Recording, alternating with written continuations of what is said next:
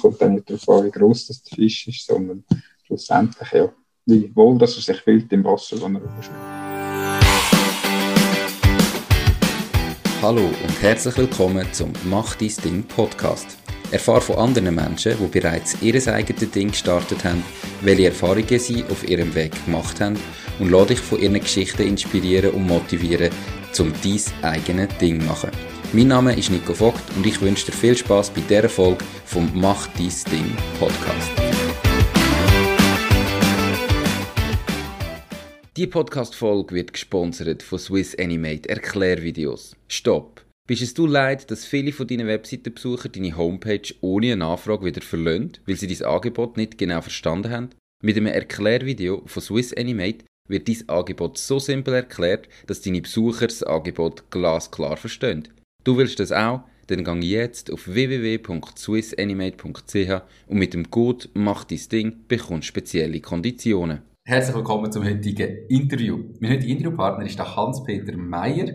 Er ist Inhaber und Geschäftsführer von Meier Orchideen, der Meier Orchideen AG. Das ist also ein Rechtsunternehmen, wenn es eine AG ist, hinten dran. Ganz spannend, der Hans-Peter hat auf LinkedIn mit dem Thema Orchideen über 13'000 Follower. Da gehen wir sicher auch nochmal drauf ein, wie das zustande kommt und warum das so ist. Ich freue mich mega aufs Interview. Hoi Hans-Peter, schön bist du, wie geht's dir? Hallo Nico, ja, ich freue mich auch. Es geht mir gut. Ich bin natürlich ein bisschen nervös, habe nicht jeden Tag so Podcast-Interview. Aber ja, ich freue mich drauf. Ich bin gespannt, was du dann alles wissen von mir. Perfekt. Da musst du nicht nervös sein, kein Problem. Du hast mir im Vorgespräch ja schon gesagt, du hast nicht gegründet, sondern du hast das Geschäft von deinem Vater übernommen und der sogar, glaube ich, von seinem Vater.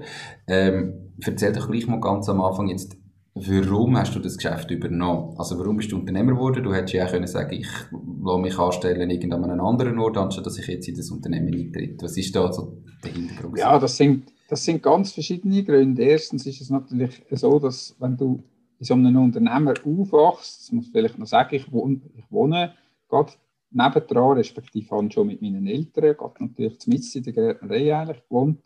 Und da kommst du das natürlich eigentlich fast ein bisschen wie in die Wiege gelegt über. Es ist allerdings so, am Anfang, als ich da mir über Berufe Gedanken gemacht habe, dann habe ich alles andere wollen werden. Also ich habe irgendwie mal den Bubentraum gehabt, ich wollte mal Pilot werden und verschiedene andere Sachen. Und irgendwann habe ich dann gefunden, ja, mal, also das mit dem Gärtner, das ist doch spannend, weil wenn man den Gärtnerberuf ein bisschen anschaut, dann hat man von außen häufig das Gefühl, ja, das ist einer, der so ein bisschen im Dreck kommt.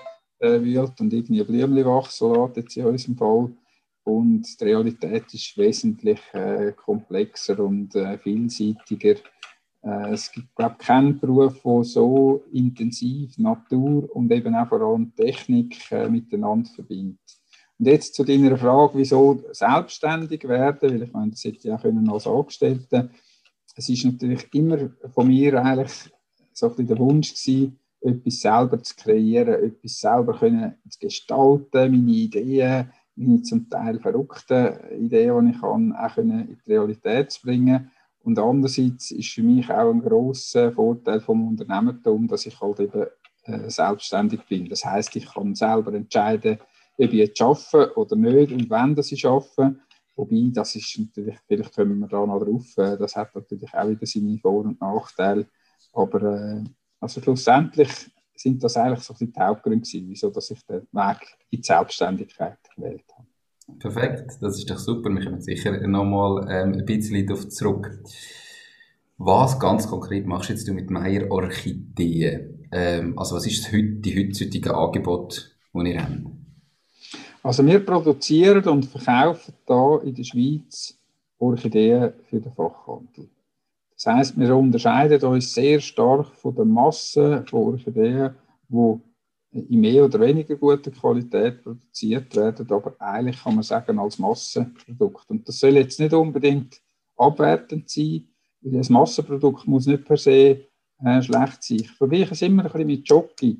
Bei Schoki gibt es ganz unterschiedliche Preise, wenn man das anschaut. Und es ist nicht so, dass eine günstige Schoki qualitativ schlechter ist, aber es ist halt ein Massenprodukt mit allen Vor- und Nachteilen, die Masse hat. Und bei uns ist es so, die Orchideen, die wir hier produzieren, das sind alles Orchideen, die wir von Hand, von A bis Z in Handarbeit herstellen. Also wir haben fast keine Maschinen im Einsatz. Wir haben ganz viele Menschen, die mit ganz viel Herzblut die Orchideen herstellen. Und eigentlich sagt es der Claim Orchideen mit Herz sehr treffend, was wir da zwangen machen. Wir produzieren jedes Jahr eine 500.000 Orchideen und die werden zu über 90% im Fachhandel verkauft. Das heisst, die Blumengeschäfte, Gärtnerien, Gartenzentren. Und da gehört natürlich das eigene, der eigene Endverkauf, Privatverkauf dazu. Das ist etwa rund ein Drittel vom ganzen Umsatz. Machen wir da mit Kunden, die direkt da bei uns als Privatleute können Orchideen aussuchen und kaufen. Okay. Verkauft ihr in eurem eigenen Laden nur Orchideen verkaufen oder habt ihr dort auch noch andere Sachen?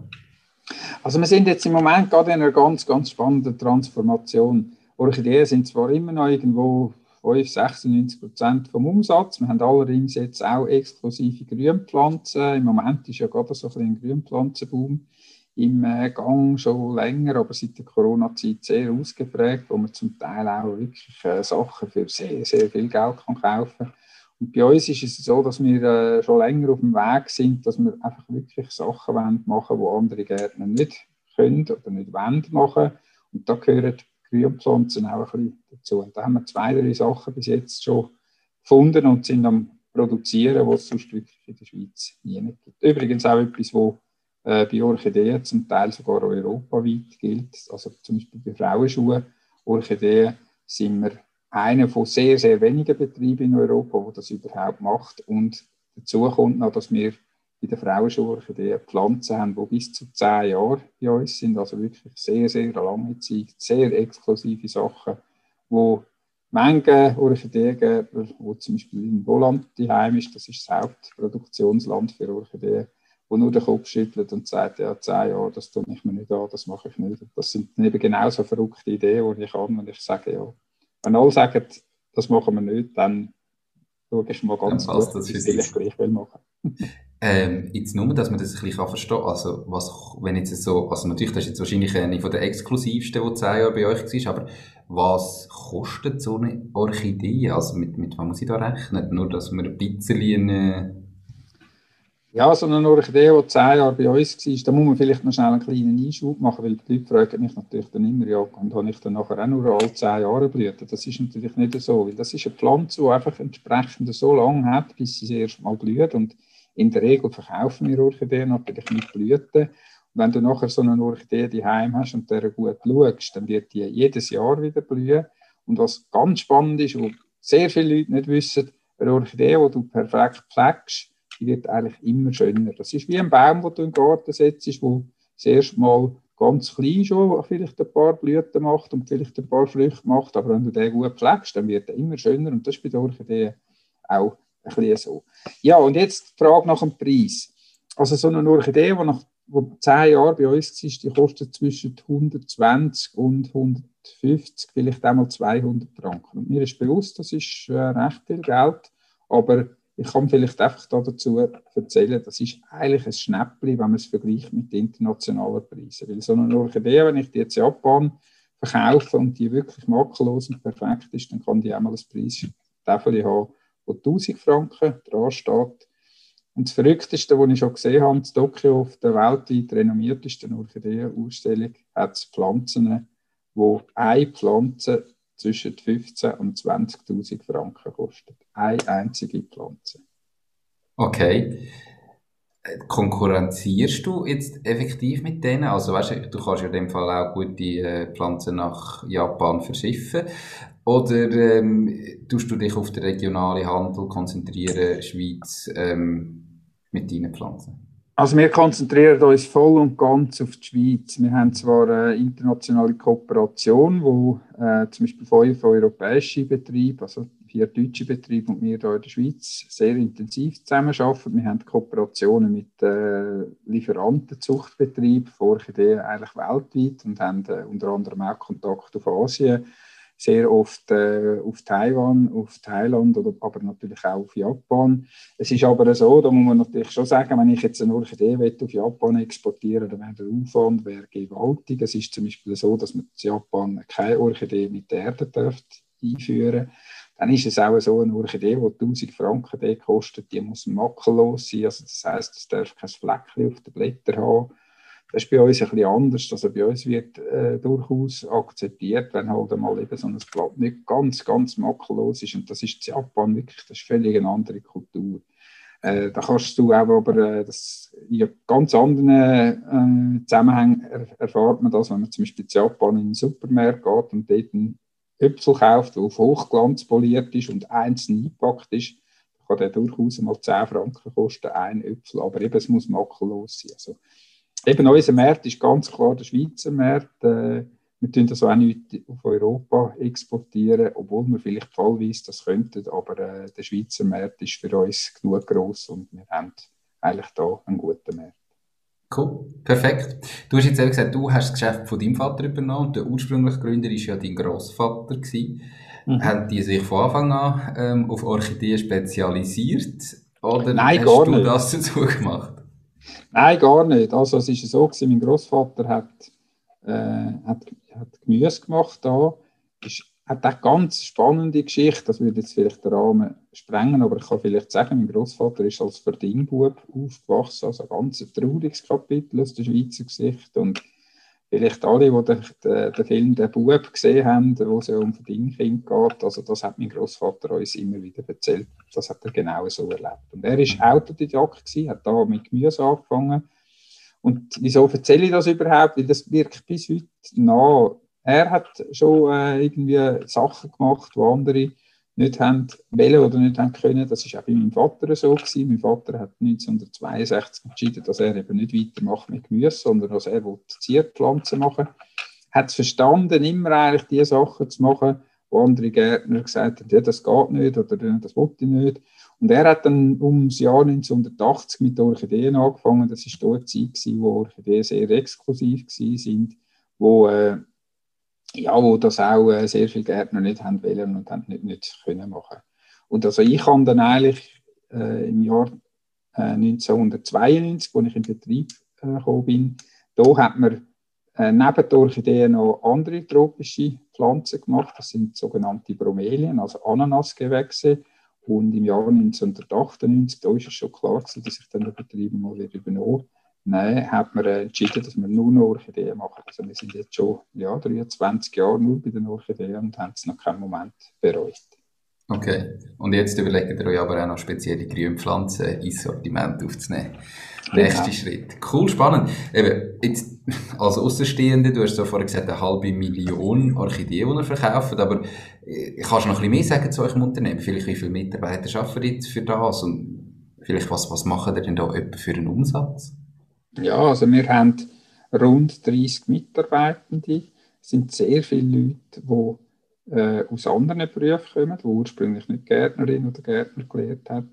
Und ich finde es immer wieder mega spannend, wie die Menschen, wenn die bei uns anfangen zu arbeiten und mit Herzblut und Engagement dabei sind, wie die innerhalb von sehr, sehr kurzer Zeit eigentlich die Faszination für die Orchideen auch eben beruflich umsetzen können.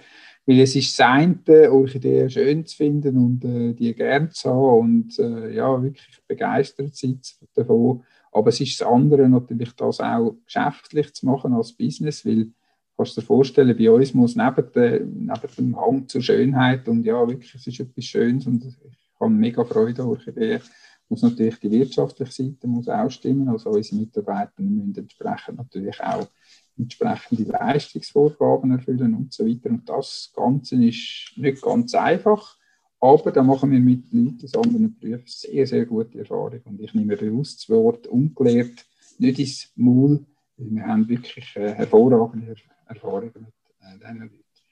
Ja, die Frage nach dem Umsatz kann ich so beantworten. Der Umsatz, der pendelt relativ stark, so zwischen 5 und 6 Millionen liegt der. Das hängt sehr, sehr stark davon ab, wie sich unsere Kundenstruktur verändert. Das hängt sehr davon ab, wie sich der Privatverkauf zum Beispiel auch verändert. Weil in den letzten Jahren ist der Privatverkauf recht stark gewachsen. Dafür sind andere Kunden vielleicht dann ein bisschen weniger geworden. Ja, okay. So ist das eigentlich so ein bisschen geregelt. Aber also doch ein grosses Unternehmen, wenn man sich überlegt, dass er eigentlich nur Orchideen macht. Also nur in Anführungszeichen, ist ja ein riesen Sortiment. Also es ist ja so, wir sind für schweizerische Verhältnisse sind wir schon recht gross. Wir sind, ja, gärtnereimässig sind wir so mittler bis schon grösserer Betrieb. Es ist allerdings so, wenn du international eben zu Holland gehst, dann sind wir eigentlich eher ein kleinerer Betrieb. In Holland werden etwa 150 Millionen Orchideen produziert jedes Jahr. Und eben, jetzt kannst du dir vorstellen, wir da mit unserer 500.000 sind da eigentlich ein relativ kleiner Fisch. Aber ich sage immer, es kommt auch nicht darauf an, wie gross das der Fisch ist, sondern schlussendlich, ja, wie wohl, dass er sich fühlt im Wasser, wenn er rumschwimmt. Definitiv. Schön gesagt. Jetzt, du bist 1992, hast gesagt, ins Unternehmen eingetreten. 1998 war dann klar gewesen, dass du es übernimmst. Wie hat sich dein Leben in dem Moment verändert, wo du jetzt wirklich Unternehmer geworden bist, im Vergleich zu vorher, also was nachher dein Ding war, im Vergleich zu einfach vorher? Ja, also ich würde es jetzt mal so sagen, bevor ich überhaupt ins Unternehmen eingestiegen bin, also eben 1992, kann ich vielleicht noch sagen, dort habe ich meine Meisterschule gemacht, habe mich dort auch betriebswirtschaftlich natürlich sehr gut können vorbereiten und eigentlich, als ich dann ins Unternehmen eingestiegen bin, hat mir mein Vater mir sehr, sehr schnell Verantwortung übergeben und ich habe dort eigentlich schon von Anfang an bin ich so ein kleiner Chef gewesen für meine Sachen, die ich gemacht habe. Also ich weiss noch, im 93 oder im 94 habe ich den ersten Computer bei uns in unserer Firma eingeführt und das war, glaube ich, mein Vater Gott froh gewesen, dass er da nichts damit zu tun haben. Ich weiss noch, früher hat er auf einer Schreibmaschine im Adler-System umeinander gehackt. Und ja, das ist gar noch nicht so lange her. Und wo ich dann wirklich natürlich das Unternehmen übernommen habe, also eben im Jahr 2002, und er mir dann da die ganze, natürlich auch finanzielle Verantwortung übergeben hat, habe ich natürlich auch sehr schnell gemerkt, dass das Unternehmertum natürlich eben nicht nur Würde bringt, sondern auch Bürde. Und wenn du natürlich eben 30 Löhne musst zahlen jeden Monat, dann ist klar, dann muss jeden Monat muss da auch Geld hinkommen. Und das ist natürlich bis heute nicht immer ganz einfach. Gibt es einfachere und schwierigere Monate, nehme ich an. Genau.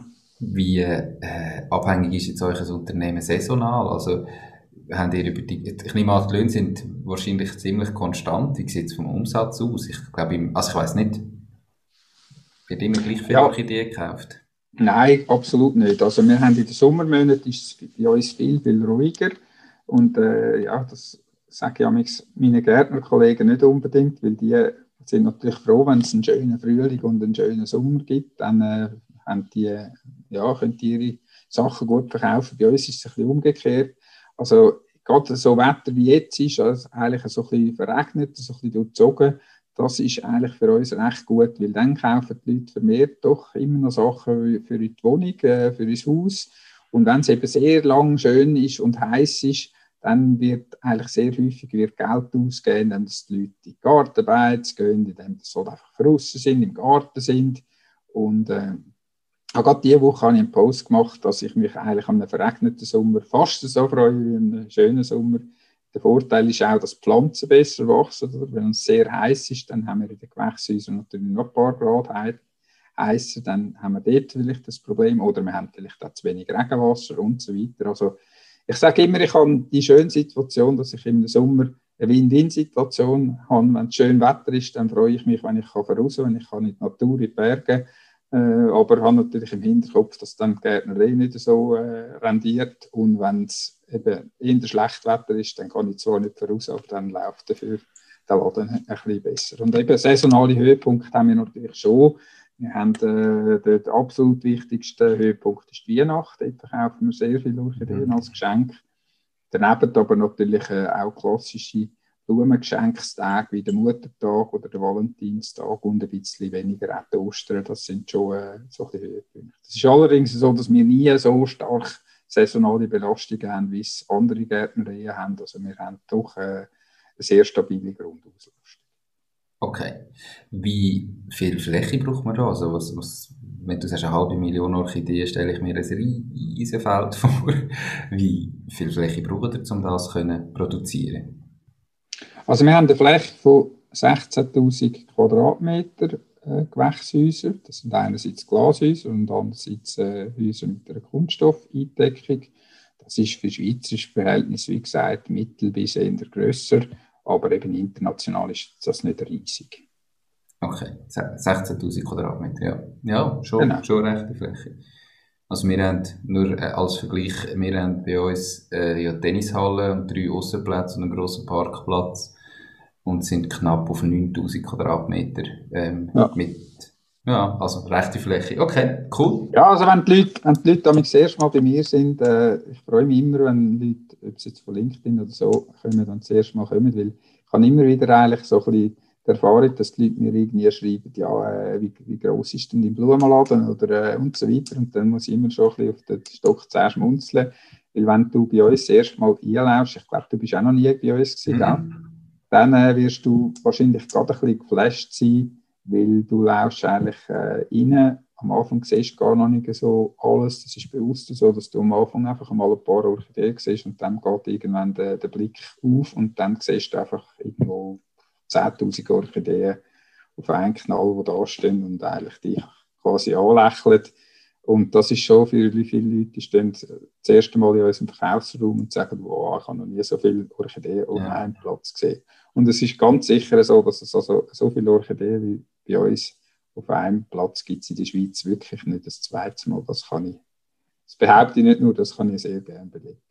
Okay. Dann ist es natürlich schon so, oder, wenn man dann durch die Gewächshäuser läuft und es stehen in den Gewächshäusern stehen rund 1 Million Orchideen, dann ist das natürlich schon, es fährt schon noch ein bisschen. Das glaube ich sofort, ja, klingt sehr spannend.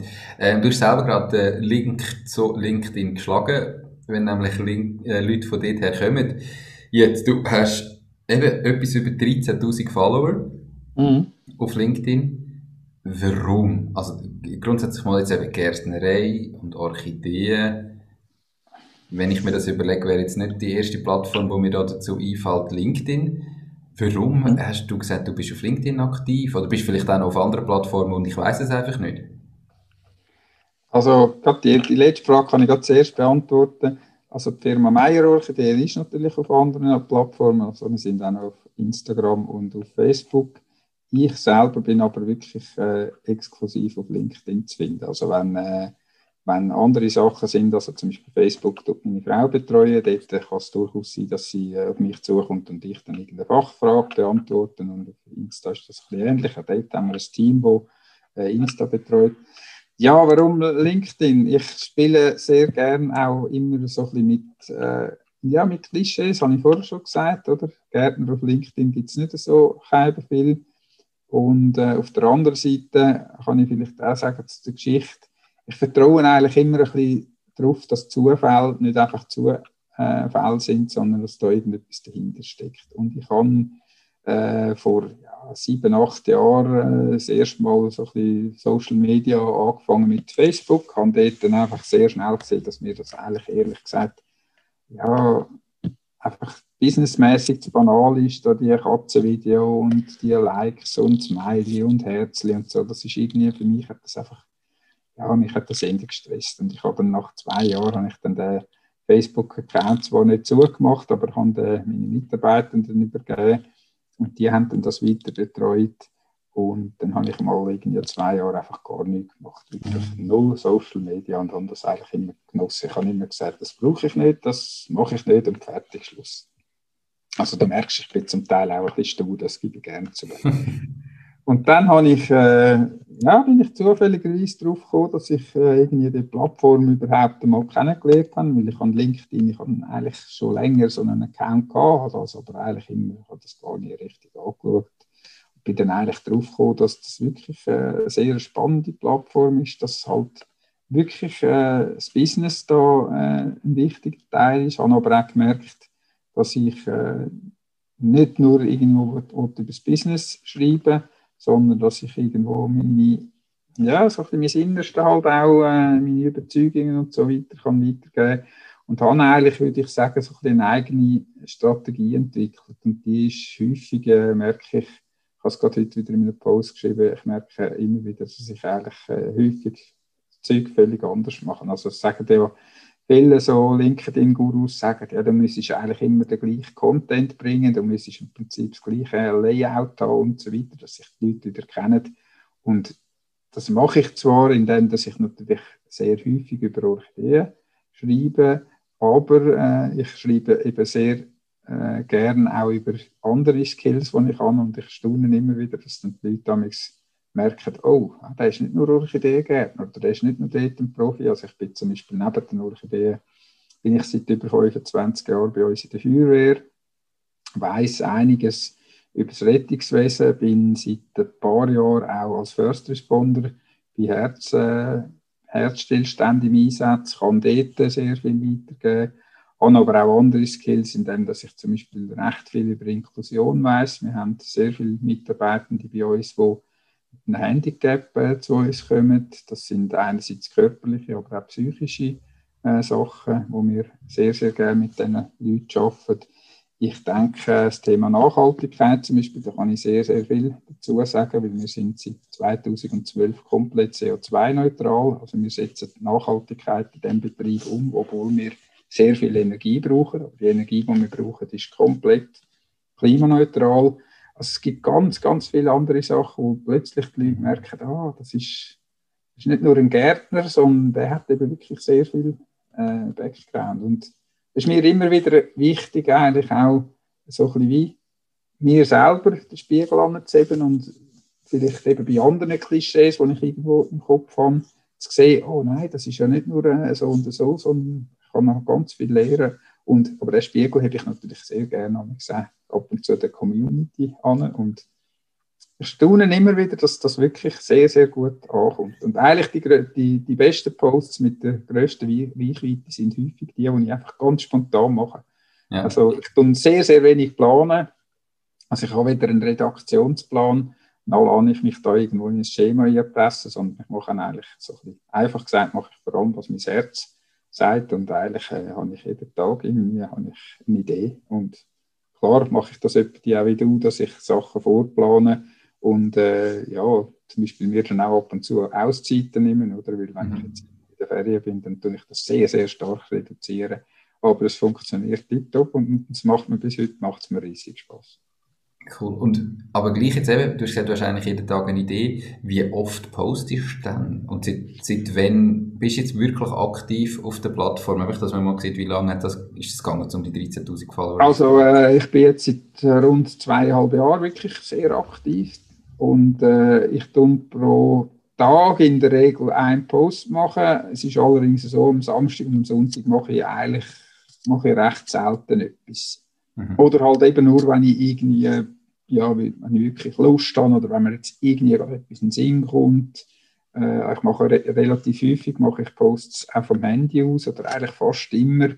Und merke, dass ich da eigentlich wirklich sehr viele Ideen habe. Ich habe natürlich auch den Vorteil, das sage ich immer wieder, wenn mir mal nichts in den Sinn kommt, dann kann ich natürlich easy einfach eine wunderschöne Orchidee oder sonst etwas aus der Natur fotografieren, ein paar Ziele dazu schreiben und dann sehen das die Leute, dann haben sie Freude daran.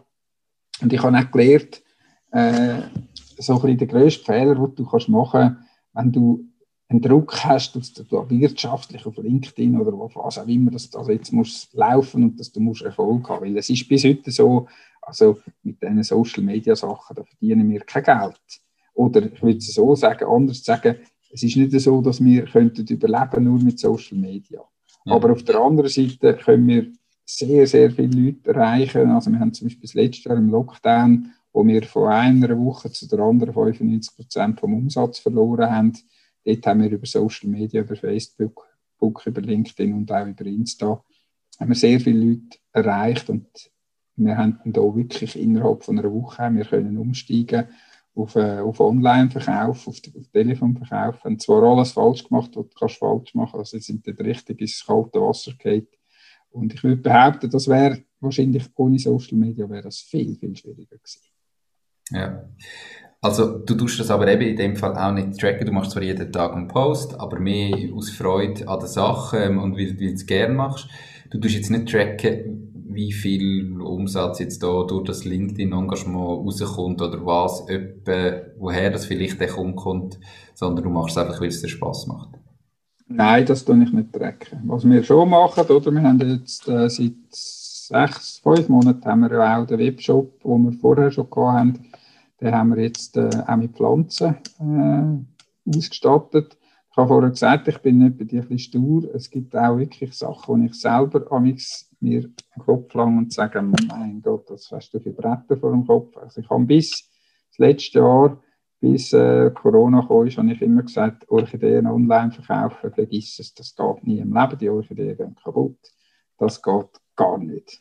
Und haben kategorisch gesagt, das machen wir nie. Wir haben eben den Webshop gehabt, haben ein bisschen Dünger verkauft und Zubehör und Töpfe und so, aber Orchideen verschickt haben wir einfach nicht. Der Chef gesagt hat, das geht nicht. Und ja, wo dann das losgegangen ist, haben wir erstens mal eben haben den online verkauft, aber wir haben alles den Leuten heimgebracht. Also wir haben den Telefonverkauf gemacht und haben alles heimgebracht, weil ich immer noch gesagt habe, nein, das geht nicht, man kann Orchideen nicht verschicken. Und dann ist etwas passiert, was ich wirklich bis heute nicht vergesse, und zwar haben meine deutschen Gärtnerkollegen, die hier in unserer Gruppe zusammenarbeiten, die haben einen viel härteren Lockdown gehabt, also viel länger. Und das sind auch Betriebe, die im Angro-Verkauf sind. Das heisst, die haben gar nicht die Möglichkeit gehabt, privat zu verkaufen. Und da hat es 2 Betriebe gehabt dabei, die wirklich von einem Tag auf den anderen wirklich auf Päckchen umgestellt haben. Und wo dann die das zuerst mal erzählt haben, wir haben dann auch so Telefonchats und so, oder WhatsApp, dann habe ich gesagt, ja, nein, das geht doch gar nicht. Und die haben gesagt, doch, es geht, wir haben es ausprobiert, es geht wunderbar, man muss die Orchidee einfach so super verpacken, dass das funktioniert. Und dann habe ich ja, am Anfang wirklich sehr skeptisch das verfolgt. Ich habe dann auch mal so ein Päckchen Cola von einem Mitbewerber heute von uns, das ist ein Betrieb, der in Holland zu Hause ist, der aber in der Schweiz eine Niederlassung hat. Und wo dann das ankam, ist es wirklich so gewesen, wie ich es vermutet habe. Also die Orchidee hat verschlagene Blätter gehabt, es hat das Substrat ist im ganzen Päckchen umgekehrt. Und dann habe ich natürlich wirklich wunderbar wieder meine vorgefertigte Meinung bestätigt bekommen. Habe das meinen Kollegen auch gesagt, habe gesagt, ja, aber das geht doch gar nicht, die Blüten, die sind doch alle verdruckt. Und dann haben die mir gesagt, nein, so und so müssen wir das machen. Und habe dann einmal ein Päckchen reinkommen lassen. Und siehe da, es geht. Und wir machen das heute auch. Und wir haben extrem wenig Reklamationen, weil irgendwie beim Versand irgendetwas nicht gut ist. Das haben wir fast nie. Okay. So sieht man, wie es plötzlich anders geht. Und heute haben wir einfach den Online-Shop, wo ihr darüber verkauft. Wie viel verkauft ihr denn jetzt hier über den Online-Shop, den ihr verschickt? Also der Online-Shop ist natürlich immer noch ein kleines Baby. Das hat verschiedene Gründe. Also erstens machen wir das wirklich erst seit dem Dezember wirklich professionell. Wir haben auch am Anfang, also wir haben da eine Marketingagentur dabei, die uns unterstützt, die uns eigentlich auch die ganze Geschichte mit der Werbung und so weiter macht. Also eben da vom Tracking her, das war die ursprüngliche Frage. Da tun wir schon Sachen natürlich dann tracken, respektive die. Aber es ist so, dass das ja, dieses Jahr wahrscheinlich etwa 4-5% vom Umsatz werden sein, wo wir wahrscheinlich werden machen. Aber die Tendenz ist steigend und wir rechnen schon damit, dass das in Zukunft vielleicht dann einmal irgendwo bei 10% kann sein. Und was eben cool ist, wir können durch das natürlich Synergien schaffen. Also wir erreichen die Leute in der ganzen Schweiz, die halt einfach zu weit weg wohnen, dass sie uns besuchen können. Aber andererseits können wir natürlich auch mit eben besonderen Orchideen können die Leute vielleicht auch so ein bisschen wie, sagen wir mal, so ein bisschen wie anfixen, dass dann eben gleich einmal den Weg zu uns findet. Mhm. Und von dem her ist es natürlich spannend. Weil man muss schon sagen, Orchideen verschicken ist sehr aufwendig, ist auch vor allem sehr zeitaufwendig, dass es eben wirklich verhebt. Und es gibt tatsächlich Sachen, die man nicht verschicken können. Also zum Beispiel Orchideenschalen, die erstens schwer sind und die zweitens wirklich ja, vom ganzen Verpacken und vom Handling her noch schwieriger wären zum Verschicken. Das geht nicht. Aber so Sachen tun wir zum Beispiel dann, da haben wir einen Hauslieferdienst, wo wir da in der Region Zürich oder wenn es der Kunde will, auch in der ganzen Schweiz liefern. Aber eben muss man natürlich dann entsprechend halt die Lieferspesen anschauen, die dann halt nicht ganz billig sind. Okay, perfekt. Spannend. Du hast jetzt eben vorher auch Corona angesprochen, Lockdown. Ist das der schlimmste Moment gewesen in deiner ja doch schon langen unternehmerischen Karriere, bald 20 Jahre, wo du Inhaber bist? Habe ich richtig gerechnet? 2002 hast du gesagt, gell? Genau. Ja, also es hat zwei schlimme Momente gegeben. Und also der schlimmste war sicher der Lockdown gewesen. Vor allem, weil ich während dem Lockdown gar nicht in der Schweiz war. Ich war unterwegs gewesen. Wir haben schon sehr, sehr lange eine geschäftliche Reise auf Asien geplant. Ich bin ein- bis zweimal pro Jahr bin ich in Asien, vor allem in Taiwan. Dort sind unsere Hauptpartner die Heim für sehr viele Orchideen. Und ja, die Reise ist recht lang auf wackeligen Füßen gestanden, weil wir sind nicht alleine gegangen, meine Frau und ich, sondern wir sind mit Leuten eben unterwegs gewesen, die da in unserer Gärtnervereinigung dabei sind. Also wir sind unterwegs gewesen und haben natürlich unterwegs schon mitbekommen, dass in Asien natürlich Corona schon richtig viel weiter war. Also wir sind zum Beispiel zuerst auf Singapur und dort war die Stadt leer gewesen, es hat fast keine Touristen gehabt. Das haben alle, die wir unterwegs getroffen haben, ob es Taxifahrer war oder Hotel oder so, die haben wirklich schon natürlich gejammert, keine Touristen und so weiter. Dann sind wir in Taiwan gewesen, haben dort sehr viel gelernt, wie Taiwanesen bis heute mit der Corona-Krise umgehen, und sind dann nachher schlussendlich in Kambodscha gewesen, dort allerdings nicht mehr geschäftlich, sondern wir haben dort das Hilfswerk besucht, wo mir sehr, sehr am Herzen liegt. Kann ich vielleicht schnell sagen, das ist das Hilfswerk Smile in Gecko von Hannes Schmidt. Das ist etwas Wunderbares. Und zwar hat er auf dem Land in Kambodscha eine landwirtschaftliche Community aufgebaut, wo wirklich, also kommen mir Tränen, wenn ich daran denke, wirklich mega schön.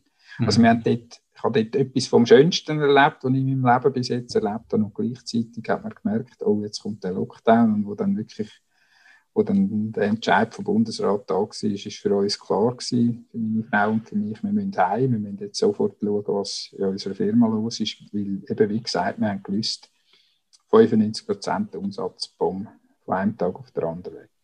Ja. Jetzt ist natürlich noch etwas ganz, ganz Wichtiges zu sagen. Wir haben erstens in dieser Gärtnerei keinerlei Hilfen bekommen in Form von Kurzarbeit. Das ist bis heute so, weil eine Gärtnerei kannst du nicht in Kurzarbeit betreiben. Wir haben Pflanzen, wir müssen die pflegen. Wir müssen, wenn wir Pflanzen nicht verkaufen, müssen wir zum Beispiel die Pflanzen futterieren. Das gibt genauso viel Arbeit, wie wenn wir es verkaufen können. Und wir haben bis heute keine Stunde Kurzarbeitsentschädigung oder so etwas bekommen. Also das war wirklich ganz ein schwieriger Moment gewesen. Aber und da kommt jetzt vielleicht wieder der Zufall. Ich war in Kambodscha und habe gesehen, was Leute erleben müssen, die wirklich am Rand von der Gesellschaft sind. In Kambodscha gibt es bis heute Müllhalden, wo Kinder Müll sammeln und so eigentlich mit ihrer Familie zusammen Geld verdienen. Und der Gegensatz war so krass gewesen, dass ich zu meiner Frau gesagt habe, du, wir machen das Beste, wir gehen jetzt heim und wir schauen, dass wir mit aller Energie für die Firma und für unsere Mitarbeiter das Beste machen. Aber wenn das in die Hose geht, wenn wir im blödsten Fall jetzt wirklich den Bach abgehen, dann wissen wir immer noch, wir sind in der Schweiz, wir können gar nie so tief fallen. Wir haben das Dach über dem Kopf, wir sind gesund, und das hat mega viel Kraft gegeben.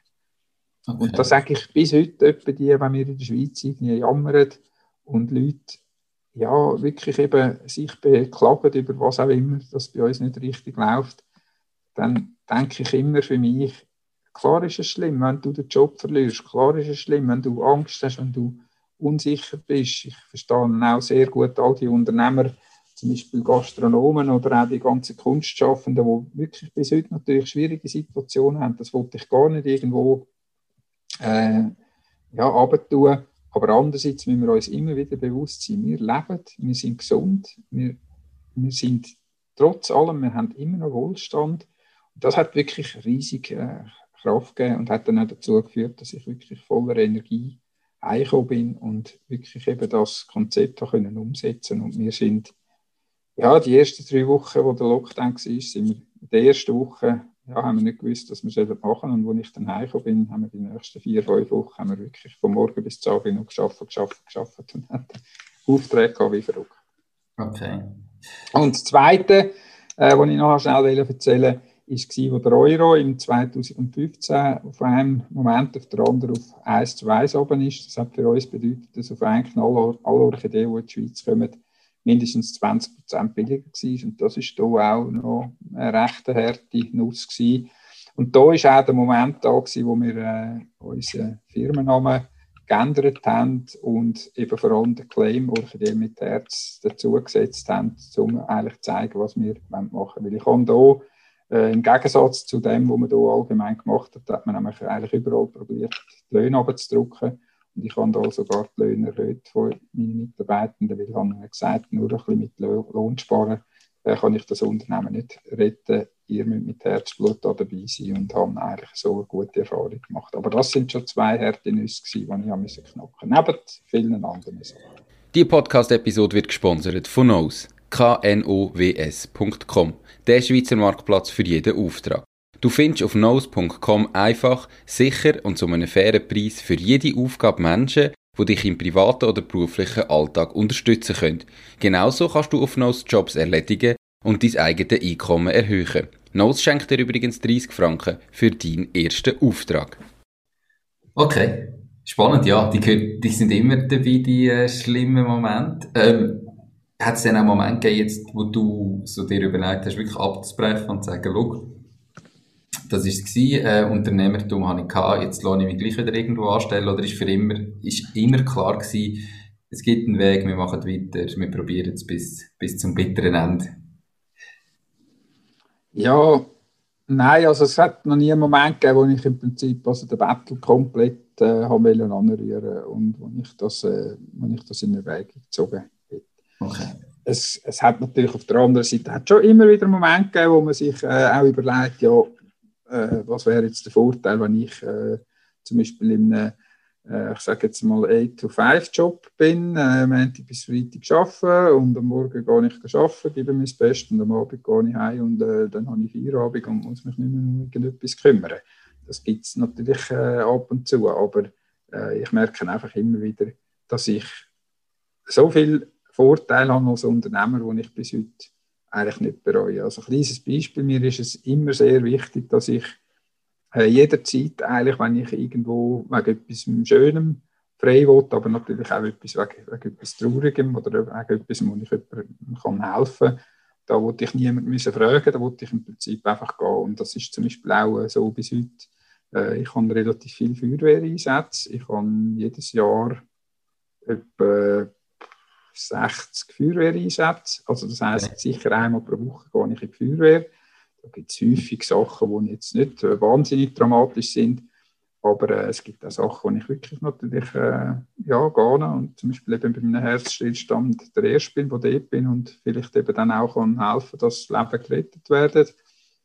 Und das sind Sachen, die ich natürlich als Unternehmer niemand muss fragen, sondern da gehe ich einfach zu der Gärtnerei raus und irgendwann merken die Leute, oh, der Chef ist gar nicht da und meistens kann ich noch Zeit, um jemandem zu sagen, du, ich muss in die Feuerwehr oder ich bin wegen dem weg.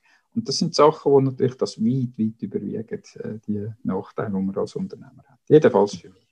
Das freut mich, es kommen wir definitiv gleich. Eben, wir jetzt in unserem Unternehmen sind natürlich jetzt gerade eben mit Corona massiv betroffen, haben insgesamt das Gesamtcenter mittlerweile über 6 Monate zu gehabt. Teilbereiche wie Gastronomie haben wir irgendwie in den letzten 14 Monaten aufgrund von Schutzmaßnahmen, die wir für die anderen Bereiche haben müssen machen und darum den Platz nicht haben für Gastronomie. Ich weiss gar nicht genau, haben wir irgendwie 3 Monate off gehabt in den letzten 12 oder den letzten 14 Monaten. Also mega hart manchmal und gleich eben die Vorteile, die du hast als Unternehmer, die Freiheiten, sind auch für mich so, dass die definitiv überwiegen. Aber darum kommen wir doch auch gerade wieder zu den positiven Geschichten. Du hast gesagt, eben negativ gehört dazu, aber was ist denn bis jetzt so der beste unternehmerische Moment gewesen? Ja, da gibt es natürlich ganz viel. Also einer der besten Momente war wirklich dieses Jahr gewesen. Weil ich habe vorher erzählt von diesen Frauenschuh-Orchideen, die wie gesagt bis zu 10 Jahren bei uns sind und ich habe schon lange eigentlich so ein bisschen mit diesen Pflanzen gespienzelt, wir können die auch schon lange produzieren. Man muss vielleicht wissen, es sind nicht alle Hände so lang, sondern man hat eigentlich klassischerweise in Europa wird eigentlich der Frauenschuh-Orchidee produziert, die so nach 2-3 Jahren, vielleicht 4 Jahren fertig sind. Das ist ja eigentlich schon eine lange Zeit, oder? Und die haben wir schon lange gemacht und ich habe dann immer gesagt, ja, ich will eigentlich auch die machen, die wirklich sonst niemand macht. Ich finde die einfach mega schön. Und haben dann vor etwa 7 Jahren in Taiwan wirklich einen Gärtner gefunden, der die kleinen Pflänzchen aufzieht. Spannenderweise ist das ein Gärtner, der im Hauptberuf Lehrer ist, also der macht das nur so nebenbei. Und ja, da hat eine Zusammenarbeit angefangen und ich habe dann angefangen, wirklich für teures Geld, habe ich angefangen, so Orchideen zu kaufen. Und vielleicht, das kann ich schon verraten, also so eine kleine Pflanze, die nachher für 150 Franken verkauft wird, nach 5, 6, 7 Jahren, die kostet, schon im Einkauf kostet die zwischen 20 und 30 Franken. Eine Pflanze, also das ist wirklich... Okay. Da brauchst du also richtig ein dickes Portemonnaie. Und ja, ich habe dann das gemacht und habe im Hinterkopf natürlich immer auch den wirtschaftlichen Druck gehabt, weil wenn du 1000 so Pflanzen kaufst und eben zum Beispiel 20'000 Stutz angelegt hast, das ist, ja, das zehrt, oder? Und 1000 Pflanzen, das ist nicht viel, also das ist ein kleiner Teil von dem, was wir haben. Spielst du die Bank über 7-8 Jahre? He? Ja, das ist es so. Und jetzt, dieses Jahr sind wir wirklich, das erste Jahr, ist es so, dass wirklich recht viel von denen, die wir ganz am Anfang gekauft haben, haben angefangen zu blühen und sind wirklich wunderschön. Und ich freue mich immer einerseits an die Reaktionen der Kunden, aber natürlich auch von unseren Mitarbeitenden, weil bei uns hat es natürlich sehr viele Leute, die auch eben sehr, sehr gerne Orchideen haben und die auf der anderen Seite vielleicht natürlich auch ein bisschen skeptisch sind, wenn der Chef wieder mit irgendetwas Neuem heimkommt, oder? Und schlussendlich geht es natürlich auch darum, die Pflanzen, die wir hier haben, die müssen irgendwann blühen und irgendwann Geld bringen. Und ja, das ist wirklich ein toller Moment gewesen. Und das andere ist natürlich sicher auch ganz toll, wir haben bei uns eine Orchidee, die den Namen von meiner Frau trägt. Das ist Oncidium Sabine Meier. Und wo die Orchidee das erste Mal blüht hat, das ist auch eine von den wagreicheren Entscheidungen von mir. Weil normalerweise tut man Orchideen, wenn man eine neue Orchidee irgendwo entdeckt, also jetzt in einer anderen Gärtnerei, in einem Zuchtbetrieb, dann hat man eigentlich immer mal zuerst ein paar wenige Pflanzen. Und bei dem Oncidium war es so gewesen, dass ich eigentlich dort wieder jeder Vernunft gesagt habe, ja, die sind so schön, da nehme ich gerade wirklich eine rechte Menge von dem Züchter ab. Und wo dann die das erste Mal geblüht haben, sind die so schön gewesen, dass ich dann spontan mit ihm abmachen konnte, dass ich dann in Europa den Namen von meiner Frau geben darf. Und das ist bis heute natürlich eine meiner Lieblingsorchideen. Ah, das ist schön. Das klingt wunderschön, definitiv. Kann man schon einfach den Namen geben? Also wenn du jetzt sagst, in Europa, oder ist es einfach, du verkaufst sie unter dem Namen, oder hast die? Ja, also es ist ja so, es ist so, dass der Züchter eigentlich gibt den Namen. Es gibt aber auch Züchter, die zum Beispiel nur Nummern geben, das ist auch gang und gäbe, aber meistens ist es so, dass der Züchter den Namen gibt. Es ist aber so, dass eine Züchtung und logischerweise dann auch der Name in sehr vielen Fällen eigentlich gar nicht geschützt ist. Aha. Zwar ist es so, dass Schutz von Pflanzen oder von Orchideen, das ist erstens sehr, sehr teuer. Also eine einzige Orchideensorte schützen kostet zwischen 4.000 und 5.000 Euro. Und wir testen jedes Jahr zwischen 300 und 500 Orchideen neu. Wir testen. Also jetzt kannst du das mal ausrechnen, was da alleine der Schutz wird kosten für den Züchter. Und andererseits den Schutz dann nachher nicht nur anzumelden, sondern auch umzusetzen, das ist gerade nochmal horrend teuer. Also das wird eigentlich sehr, sehr wenig gemacht. Und Orchideen produzieren und züchten, das ist ein absolutes Vertrauensbusiness. Weil eben genau die Orchideen, zum Beispiel das Oncidium Sabine Meier, da hätte ich dem Gärtner in Taiwan, ist der daheim, hätte ich ein paar Pflanzen können kaufen. Und wenn ich die dann zu Blühen gebracht hätte, hätte ich können sagen, ja, die sind super. Hätte ich aber nicht von ihm gekauft, sondern hätte ich können zum Beispiel auf Thailand in ein No-Name-Labor geben, wo das problemlos möglich ist, das zu kopieren. Und das könnte ich machen, ohne dass ich irgendwo rechtlich ein Problem hätte, weil das ist nicht illegal, das darf jeder eigentlich machen, was er will. Es gibt aber natürlich auch noch moralische Komponenten, weil wenn ich das mache, dann nehme ich ganz klar den Züchter, der 10 Jahre zum Beispiel jetzt einfach gezüchtet hat und eigentlich noch kein Geld verdient hat, dann nehme ich natürlich eigentlich sein Brot weg. Und da kann man vielleicht auch sagen, das machst du auch nicht ungestraft. Ja, manchmal, weil die Orchideenwelt ist recht klein und man weiss natürlich recht schnell, ja, der Meier ist jetzt einer, der einfach kopiert, dem gebe ich das Zeug gar nicht mehr oder dem muss gar nicht mehr kommen. Also das kommt vor. Und wir haben in unserer Gruppe, eben, wo 5 Gärtner zusammenarbeiten, haben wir von Anfang an gesagt, wir werden nie irgendwo einem Züchter Orchideen einfach nehmen, quasi klauen und selber vermehren, obwohl das überhaupt nicht illegal wäre. Der Hauptgrund ist dort auch, dass wir selber in unserer Gruppe Zuchtbetrieb haben und natürlich eben auch mit denen genau das gleiche Agreement haben. Also da ist sehr, sehr viel Vertrauen ist da auch auf dem Spiel und das ist dann der Grund, dass man eben durchaus eben mit so einem Züchter, der entsprechend auch sieht, dass man das Risiko eingeht, eben auch kann abmachen, dass man in Europa eben dann so eine Pflanzen unter einem anderen Namen verkaufen. Also das kann ich schon sagen, die Orchidee, die heisst Taiwan, heisst die Oncidium Chiaho Kpin, also eben auch ein Name, der für uns Europäer nicht so einfach ist und ja, Sabine Meier tönt doch besser. Perfekt, schön. Und ich nehme an, deine Frau hat definitiv auch Freude daran. Genau. Jetzt möchte ich noch ganz kurz aufgreifen, einfach die Zwischenfrage. Ich kann sie übrigens ganz schnell zeigen. Ja, er holt sie gerade schnell. Mal schauen, alle, wie sie siehst. So. Ja, genau. Alle, die jetzt zuhören, es gibt das Video auch auf YouTube, da schauen. Schön so gel-schwarz. Genau. Eine riesengroße Blüten und gel-schwarz. Und das gibt es also, sehr, sehr selten. Das ist wirklich eine ganz seltene Pflanze.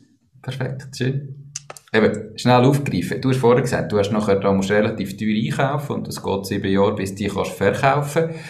Ist das eine der grössten Challenges? Das habe ich mir jetzt gar nicht überlegt vorher, so den Cashflow zu managen. Also hast du da viel Geld jeweils eigentlich an Lager, wo wenn du eben in einem Lockdown hast, einfach dann verbrannt wird, wenn du es nicht kannst verkaufen, oder? Ja. Ja, also man muss das ein bisschen unterscheiden. Es gibt bei Orchideen gibt's Pflanzen, die du produzierst, natürlich in dieser Zeit wirklich sehr viel Geld gebunden ist. Und das sind dann aber Orchideen, die auch in dem Moment, wo es blüht, die müssen die verkauft werden. Das ist bis heute eigentlich die Hauptproduktionsmenge bei uns, aber auch in Holland, das sind Phalaenopsis und die sind genau so. Also, weil die produzieren wir eigentlich genau für den Zeitpunkt, wo es blüht und dann müssen wir es auch verkaufen. Und wenn jetzt zum Beispiel der Markt, eben weil es jetzt ein heißer Sommer ist jetzt der Markt relativ schlecht, dann kann das dazu führen, dass wirklich dann auch Preise wirklich sehr, sehr tief sind. Also zum Teil kommt ein holländischer Massengärtner, der wirklich auch jede Woche gleich viele Orchideen produziert, natürlich 100'000, der kommt dann im Sommer zum Teil nicht einmal den Preis über von den Jungpflanzen, weil der Markt einfach so wirklich grob schlecht ist. Okay. Und bei diesen Orchideen, die wir jetzt immer mehr produzieren, eben zum Beispiel jetzt bei so einem Frauenschuh oder auch bei so einem Oncidium oder andere, jetzt sage ich immer, das sind Orchideen, die ins Geld wachsen. Das heisst, wenn die das erste Mal blüht, dann kann ich die logischerweise probieren zu verkaufen. Auch noch für einen recht günstigen Preis natürlich, weil sie dann noch recht jung sind. Aber wenn ich es nicht verkaufe, dann ist es nicht so, dass ich es fortrühren muss oder verschleudern, sondern dann kommen die einfach wieder in Gewächshäuser und wir die weiterpflegen und ein halbes Jahr oder ein Jahr später haben wir die Chance, die wieder zu verkaufen. Also eben deine Frage nach den Challenges, die sind natürlich vielseitig. Es ist einerseits natürlich das wirtschaftliche Überleben, ja, Cashmanagement ist ein Teil davon. Auf der anderen Seite ist aber natürlich auch die Natur und die Technik, die uns da natürlich auch kann Streich spielen. Also stell dir jetzt vor, wir hätten jetzt zum Beispiel bei einem massiven Unwetter, wie wir es jetzt in den letzten Tagen wieder gehabt haben. Wir hätten mal einen massiven Hagelschlag und es würde unsere ganze Gärtnerei zusammenhageln. Dann hätte ich ein riesen Problem. Und ich kann vielleicht noch schnell sagen, ich bin zusätzlich noch im Aufsichtsrat von der grössten Branchenversicherung, die es gibt in Europa, in unserer Branche. Das ist die Gartenbauversicherung. Also haben dort sehr viel auch versicherungstechnisches Know-how. Wir sehen dort immer wieder, dass es natürlich wirklich Situationen gibt, wo ganze Gärtnereien einfach so zusammengehagelt sind, dass wirklich einfach keine Scheibe mehr drauf ist und die ganzen Pflanzen kaputt sind. Und das wäre eine der grössten Challenges, die ich mir überhaupt vorstellen kann. Selbstverständlich sind wir gegen das versichert, logischerweise, aber es ist immer das eine, versichert sein, und auf der anderen Seite, wenn du da betroffen bist, ist das natürlich eine ganz andere Herausforderung. Das glaube ich sofort. Und vor allem, wenn du jetzt natürlich ist noch einfacher, wenn du nur eine Pflanze hast, die alle Wochen wieder blüht und so kannst du Dings haben, wenn du eben den Pflanzen hast, die seit 5 Jahren am machen und du bist und in 2 Jahren möchtest verkaufen und die kaputt gehen, ist natürlich da. Das geht einfach wieder 5 Jahre, bis du gleich weit bist wie vorher, oder? Das ist ja so, ja. Ja, genau. Okay, hoffen wir mal, dass dir das nie passiert. Ja, ich auch nicht. Wir haben gleich Glück gehabt bis jetzt. Okay, schön. Jetzt, du bist Unternehmer, aber ganz viele Leute haben ja irgendein Bild im Kopf vom Unternehmer, was das bedeutet, was das für Leute sind. Meiner Meinung nach ist das häufig falsch. Und darum würde ich gerne von dir mal hören, was heisst es für dich, Unternehmer zu sein? Wie würdest du das für dich selber definieren?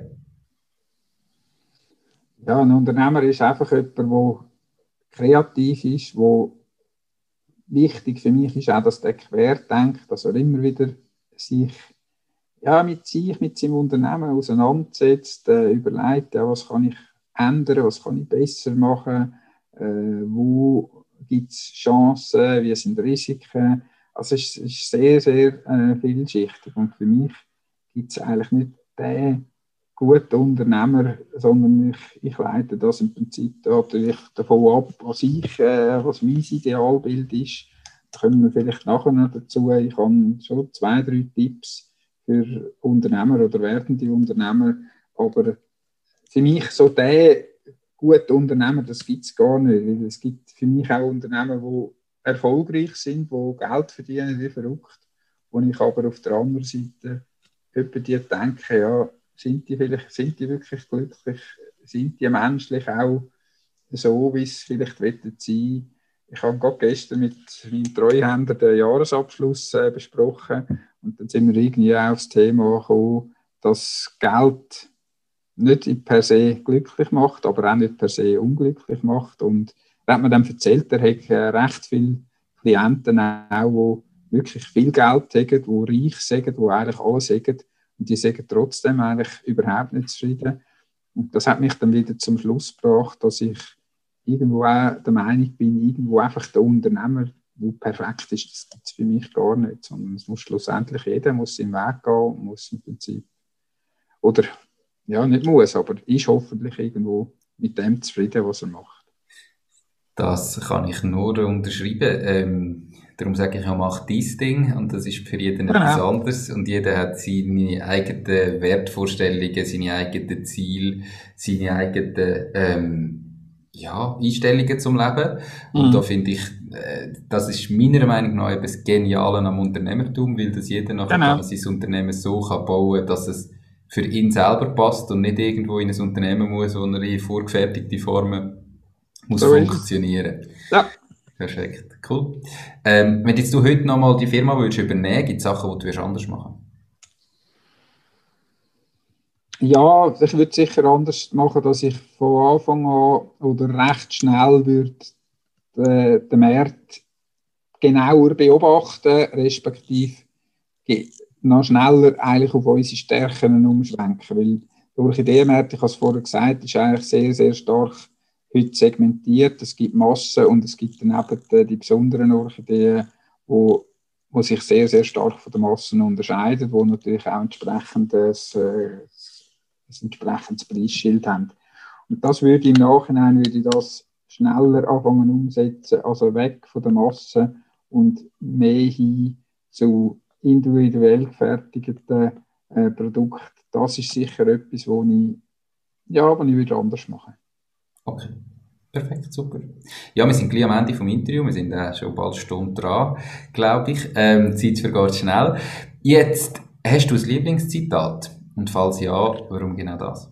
Ja, ich habe ein Lieblingszitat und das kommt auch wieder so ein bisschen aus meiner Familiengeschichte. Mein Vater und mein Großvater und auch Großeltern generell sind sehr sozial, aber auch sehr umweltbewusste Menschen gewesen. Und ich glaube, das habe ich sogar von meinem Großvater einmal gehört, das Zitat. Das ist ein indianisches Zitat, das heisst, wir haben die Erde nicht von unseren Eltern geerbt, sondern von unseren Kindern geliehen.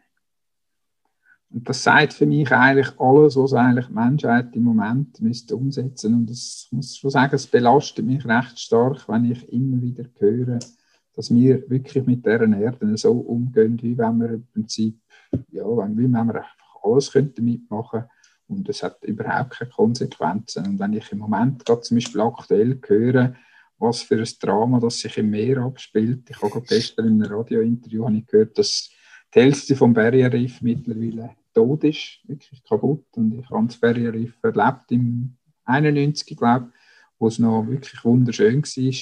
Ja, dann tut mir das schon ein bisschen weh, dass wir als Menschheit eigentlich das Gefühl haben, wir sagen die Krone der Schöpfung, aber gleichzeitig eigentlich gibt es, glaube ich, fast kein anderes Lebewesen auf der Welt, wo so, ja, man kann wirklich sagen, so dumm ist und sich selber eigentlich schlussendlich das Grab schaufelt. Und da hoffe ich schon, dass vielleicht jetzt auch Corona einen kleinen Anstoß gibt, dass wir merken, dass wir gar nicht so Kronen von der Schöpfung sind. Und wenn wir so weitermachen, werden so unsere Enkel oder Urenkel wirklich einmal, ja, bitter bereuen. Aber das ist einerseits, jetzt vielleicht klingt das ein bisschen pessimistisch, ich bin auf der anderen Seite aber auch zuversichtlich, dass wenn es wirklich als Lebige geht, und ich glaube, das geht bei den Menschen, dann glaube ich, könnte es schon etwas bewegen. Und von dem her, ich werde immer wieder gefragt in meiner Gärtnerei, ja, wie stehst du zum Beispiel zu den Klimademos, zum Klimawandel und so weiter. Und zum Beispiel das Thema Greta Thunberg, wo jetzt nicht mehr so populär ist, seit es Corona gibt. Mhm. Und ich sage immer wieder, und das hören die einen nicht gerne, ich sage immer, ich finde es fantastisch, wenn sich junge Menschen auflehnen, wenn die sich wehren, wenn die auch mit unpopulären Massnahmen wirklich dafür kämpfen, dass wir etwas verändern. Weil ich glaube, nur diese Menschen bringen uns weiter. Und ob das jetzt eine Greta Thunberg ist oder ob das andere Menschen sind, das sind für mich Leute, die einfach wirklich für das, was sie im Herzen haben, die brennen dafür. Und das wünsche ich mir, dass das noch mehr passiert. Da bin ich voll bei dir. Und dass da muss ein Umdenken stattfinden, wie wir mit dem Planeten umgehen, ist definitiv so. Ja, die Frage ist eben, wie weit dass wir es holen, bis wir es merken. Gell? Genau. Cool, spannend. Du hast vorher schon schnell angeteasert, die 3 Tipps für Jungunternehmer oder Leute, die sich überlegen, ihr eigenes Unternehmen zu machen, zu starten. Du hast ja da gesagt, für dich gibt es nicht den richtigen Unternehmer oder den einzig wahren, aber trotzdem hast du ein paar Tipps vorbereitet. Welche wären das? Ja, ein Tipp, der hängt eigentlich gerade an deinen Podcast-Titel an. Mach dein Ding. Also authentisch sein, das ist für mich etwas vom Wichtigsten. Und wenn du irgendwo in einer Schule, ob das jetzt über Marketing oder was auch ist, wenn du etwas lehrst, wo dir komplett gegen den Strich geht, dann bin ich eigentlich zu 100% überzeugt, dann wird es auch nicht funktionieren. Also du musst du im Prinzip wirklich dein Ding machen. Also ich finde das ein fantastischer Titel von deinem Podcast und das ist für mich das eigentlich das absolut zentrale Erfolgsrezept für ein Unternehmen. Daneben ist es so, dass ich gelernt habe, Sachen auch als Tipp weiterzugeben, die ich ehrlich gesagt auch nicht immer so konsequent verfolge. Und zwar genau über konsequent sein, sich aufs Wesentliche konzentrieren, sich nicht verzetteln. Das finde ich sehr, sehr wichtig, aber da gebe ich sehr gerne zu, dass ich also da in diesem Punkt wirklich jemanden, die mit mir selber hadere. Ich bin häufig wirklich einer, der sehr viele Ideen hat, wo häufig aber dann vielleicht eher ein bisschen Mühe hat, die Ideen auf den Boden zu bringen. Aber für das habe ich zum guten Glück auch gute Mitarbeitende, die mir da immer wieder dabei helfen. Und vielleicht der letzte Tipp, den ich weggebe, das ist jetzt ein Tipp, der mehr so ein bisschen von der persönlichen, menschlichen Seite kommt. Ich merke immer wieder, wenn es Situationen gibt, die irgendwie ungemütlich werden, wo du merkst, ja, da bin ich jetzt nicht mehr in der Komfortzone, dann hat man ja immer die Tendenz, dass man eigentlich quasi links umkehrt macht und wieder in die Komfortzone zurückgeht. Und ich habe die Erfahrung gemacht, dass es sich dort lohnt, halt wirklich dran zu bleiben, sich vielleicht ein bisschen festzubeissen in dieser Situation und anzuschauen, ja, wieso bin ich jetzt in dieser Situation. Und das ist sowohl geschäftlich als auch privat vielleicht eben auch ein Tipp, nicht zu früh wieder umkehren und irgendwo wieder ins alte Muster zurück, sondern dranbleiben. Aber auch da gebe ich sehr gerne zu, dass ich da natürlich auch einer bin, der das zwar weiss und auch immer wieder erzähle, aber bei weitem nicht immer so leben, wenn ich es erzähle. 3 super Tipps. Merci vielmals dafür. Ja, ist fast immer so. Also 100% richtig machen kann man nicht. Genau. Der erste ist zu wissen, genau, zu wissen, um was es überhaupt wird gehen oder wo das wir müssen schauen. Perfekt, super. Hans-Peter, merci vielmals für die Zeit. Es war ein mega spannendes Interview gewesen. Und ich finde es extrem cool, was du mit Orchideen machst. Hat mich gefreut, ein bisschen mehr darüber zu erfahren. Ich komme sehr gerne mal bei euch vorbei. Wenn jetzt selber jemand gesagt hat, der zugelassen oder sagt, der zulässt, so kann ich es auch noch sagen, er möchte gerne mal vorbeikommen oder er möchte dich besser kennenlernen, mal Kontakt aufnehmen, wie und wo kann er dich am besten erreichen? Ja, wir haben vorher von LinkedIn geredet, selbstverständlich auf dieser Plattform. Und man darf aber uns konventionell auch ein Mail schreiben, anrufen oder natürlich am allerliebsten einfach auf Wangenbrütisellen, ganz in der Nähe von Dübendorf sind wir daheim, einfach spontan vorbeikommen. Wir haben übrigens auch ganz, ganz spannende Öffnungszeiten. Wir sind nämlich am Morgen um 6 Uhr schon, haben wir wirklich den Laden offen. Wird immer wieder gefragt, wieso in Gottes Namen haben wir um 6 Uhr offen, haben wir dann auch wirklich einen ganzen Haufen Kunden schon. Und da kann ich ganz klar sagen, also morgen um 6 Uhr ist es in aller Regel ist es schön ruhig bei uns. Es hat ganz viel Platz und es hat selten einen Kunden, der kommt. Aber wieso haben wir um 6 Uhr offen? Weil ich selber halt ein grüner Vogel bin und mein Kader eigentlich mehrheitlich auch. Und so haben wir wirklich von morgen um 6 Uhr bis am Abend um 6 Uhr offen. Am Samstag allerdings erst vom 9 Uhr und nur bis am Nachmittag um 3 Uhr.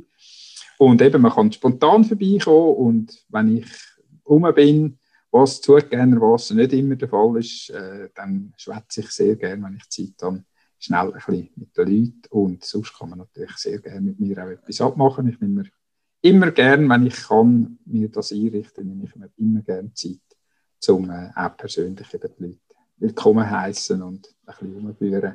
Und selbstverständlich kann man natürlich auch auf die Webseite www.swissorchid.ch, dort hat es ganz viele Informationen und eben auch so kann man uns natürlich erreichen. Perfekt, wird natürlich verlinkt in den Shownotes, die Webseite und auch dein LinkedIn-Profil. Merci vielmals für deine Zeit, wir wären jetzt definitiv am Ende. Hast du alles gesagt, was du hast wollen, oder gibt es irgendetwas, was den Zuhörerinnen und Zuhörern noch mit auf den Weg geben?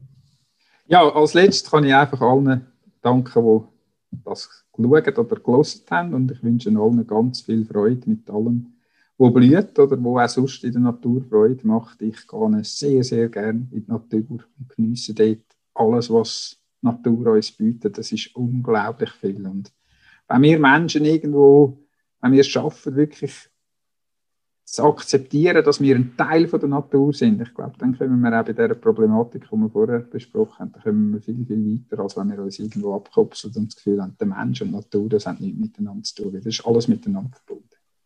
Definitiv. Super. Danke vielmals. Hans-Peter, ich wünsche dir ganz, ganz einen schönen Tag und bis gleich. Danke vielmals. Alles Gute. Danke. Alles gut. Ciao, Hans-Peter. Tschüss. Das war es auch schon mit dieser Podcast-Folge. Ich bedanke mich ganz herzlich fürs Zuhören. Ich würde mich außerdem extrem freuen, wenn du auf meine Webseite www.mach-deis-ding.ch wirst gehen und dich dort in meinen Newsletter einträgst. Damit kann ich dich über neue Folgen und Themen, die dir helfen, dein eigenes Ding zu starten, informieren. Nochmal danke vielmals fürs Zuhören und bis zur nächsten Folge vom Mach Deis Ding Podcast. In dem Sinn, alles Gute und bis dann, dein Nico.